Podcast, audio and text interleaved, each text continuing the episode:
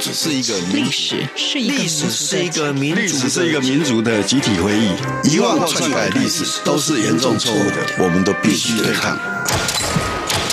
开放历史，透过档案的开放、田野调查与口述历史，把台湾的历史还给台湾，把台湾的记忆传承下去。文学的鼓声。由向阳调查讲述，欢迎收听。各位朋友，大家好，啊，这是文学的鼓声，我是向阳。文学的鼓声啊，是新开的节目啊，我们将在未来大概十三周的时间内，与您畅谈台湾文学的故事。这些故事主要集中在从一九二零年代一直到最近。啊，台湾发生的几桩比较重要的事件，其中大概都会牵涉到文坛、文人以及文学的事情。那今天是我们第一天播出啊，所以我想先从台湾青年谈起，先从一九二零年代出现的一份杂志叫《台湾青年》，以及它对台湾新文学的影响来。进行说明。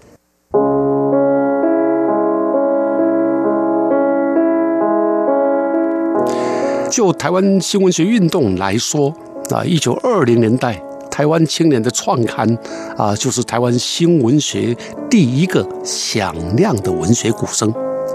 在谈台湾青年之前，我们要把时间拉回到上个世纪。那么各位也都知道。一九二零年代，台湾是在日本的统治下，而一九二零年代也是台湾文化运动最蓬勃的年代。过去，在一八九五年的时候，大清帝国啊，因为甲午战争失败，所以把台湾割让给了日本，那这使得台湾成为日本的殖民地。那么，日本殖民台湾总共有五十年，台湾人。面对着异国的统治，最初采取武力的抵抗，但是最后终究不敌日本政府的军队、警察、大炮，所以到一九一五年，南部发生了噍吧哖事件，被日本肃清之后，武力抗争的阶段就告一个段落。那么接着，台湾就进入了一个新的时代。那这个新的时代呢？啊，在台湾的历史上，把它称为非武力抗争的阶段，也可以说啊，就是文化运动的一个阶段。时间大概是从一九一九年到一九二七年，啊，总计有十八年到二十年的时间。而我们今天要谈的这个《台湾青年》杂志，就是在一九二零年创建、创刊。啊，也在这个阶段影响了台湾的文化、社会、政治以及文学。那么，也正因为台湾青年的创刊，台湾的新文学也就跟着文化启蒙而诞生。《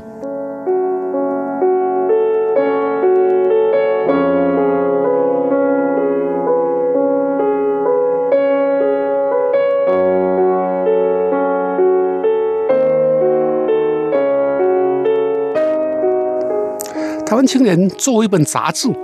它影响力很大。首先啊，它的创刊呢是在日本东京，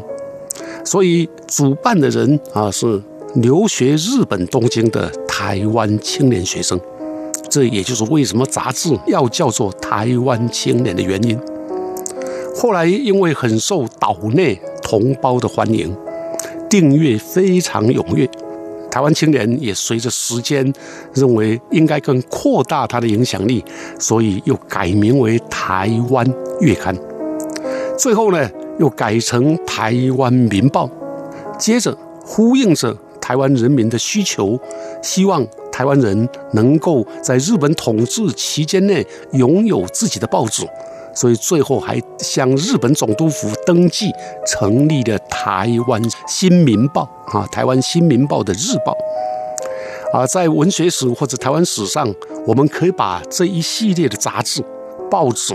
统称为台湾民报系。它支应了台湾新文学的发生，也提供给台湾作家作品发表的园地和台湾文化的论坛。所以在日本殖民统治下的台湾，基本上有着殖民政府它的日本论述，而台湾青年、台湾台湾民报、台湾新民报等台湾民报系的媒体呢，则是提供了台湾论述，来跟日本的论述有所区别。这也就是为什么他在台湾的啊历史上占有非常重要的地位的原因。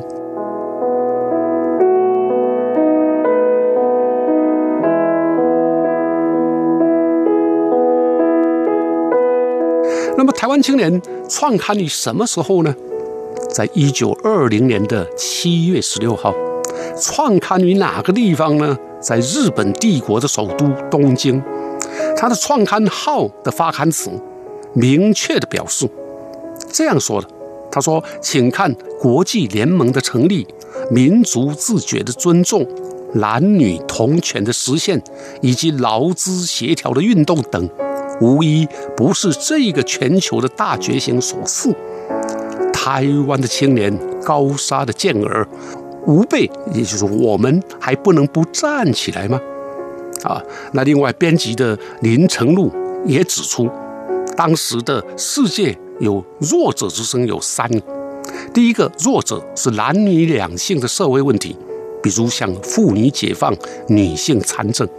第二个是经济结构的改革问题，如劳资的协调、无产阶级地位的提升，还有打破阶级的运动等。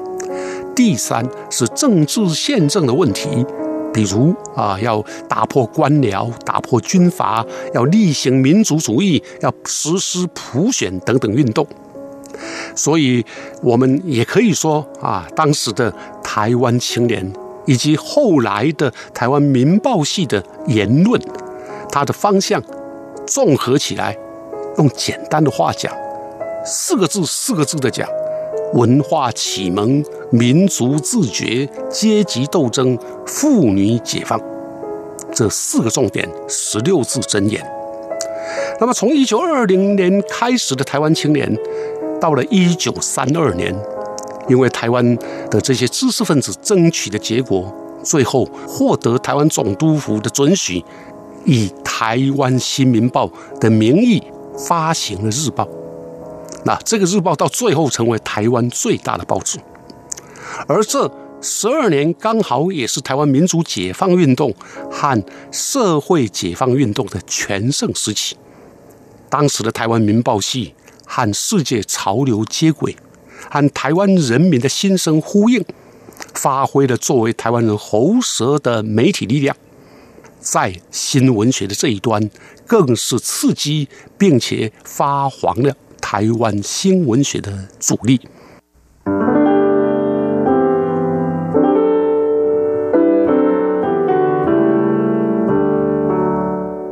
啊，也就在台湾青年创刊号。有一位陈新，他发表了一篇题为《文学与植物》的文章，强调文学呀、不可不以启发文化、振兴民族为职务，也抨击当时的旧文学矫揉造作、不求学理、抱残守缺、只务其末。因此，他主张文学家应该要以传播文明思想、警醒愚蒙、鼓吹人道精神。促进社会的革新为己任，就在这个想法下，他主张台湾的文学家要有言文一致，要使用言文一致的方式来写作。那这就是最早的一篇反对旧文学、强调新文学的文章，也是最早一篇注意到已经在中国如火如荼推动白话文运动的论述。接着，一九二二年，台湾青年又刊了另外一位年轻的知识分子，叫陈端明所写的《日用文鼓吹论》。他期许台湾作家要奋勇改革，改革文学。他指出，文言文基本上有三个弊害：第一个，没有办法十分完整的发表自己的思想。第二个，到今天数千年间，古人所遗的杂言巧语不可胜数，学它很难又不能普及，所以这是文化停滞的原因。第三个，他抨击古典文学界或者旧文学界墨守古事啊，却没有进取的气象，使得国民元气为之沮丧。那也因为这样啊，所以台湾青年在这个阶段呢，就以言文一致以及日用文的鼓吹啊，来进行台湾文化的启蒙跟改革运动。其实也在这之后，台湾青年改名为台湾，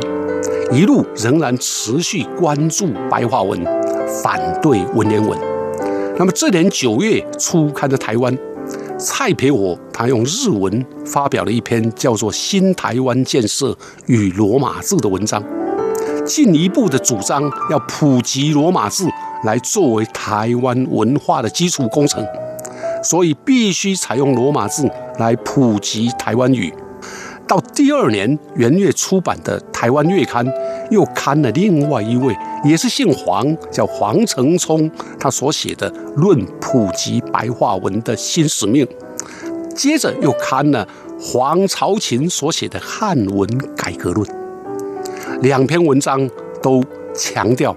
也都看到了中国五四运动中的白话文学论述，所以强调台湾。要有白话文学，而且要独创一个特别的文化。这个特别的文化呢，在他的看法当中，不要拘执于中国那样完全的白话文，可以参加我们平常的语言，做一种折中的白话文也是好的。所谓平常的语言，其实就是台湾话。而黄朝琴的《汉文改革论》。则更明白主张台湾人要推掉言文不一致的汉文，他提倡要设立一个台湾白话文讲习会，一样主张用言文一致的文体，来让听讲的人容易记、容易写，不必拘束形式，不用典故啊，让写作的人起笔写白，就是用白话来写就是了。所以。一九二零年这个阶段的台湾青年、台湾啊，以及后头的台湾新民报，从陈新、陈端明、蔡培火、黄承聪到黄朝琴等青年知识分子，他们都主张要使用白话创作，他们都主张要使用、要写台湾的日用文，也就是台湾话。使得台湾新文学运动在一九二零年的初期就奠定了一个良好的基础，也对台湾新文学初期的创作发挥了触发跟启示的力量。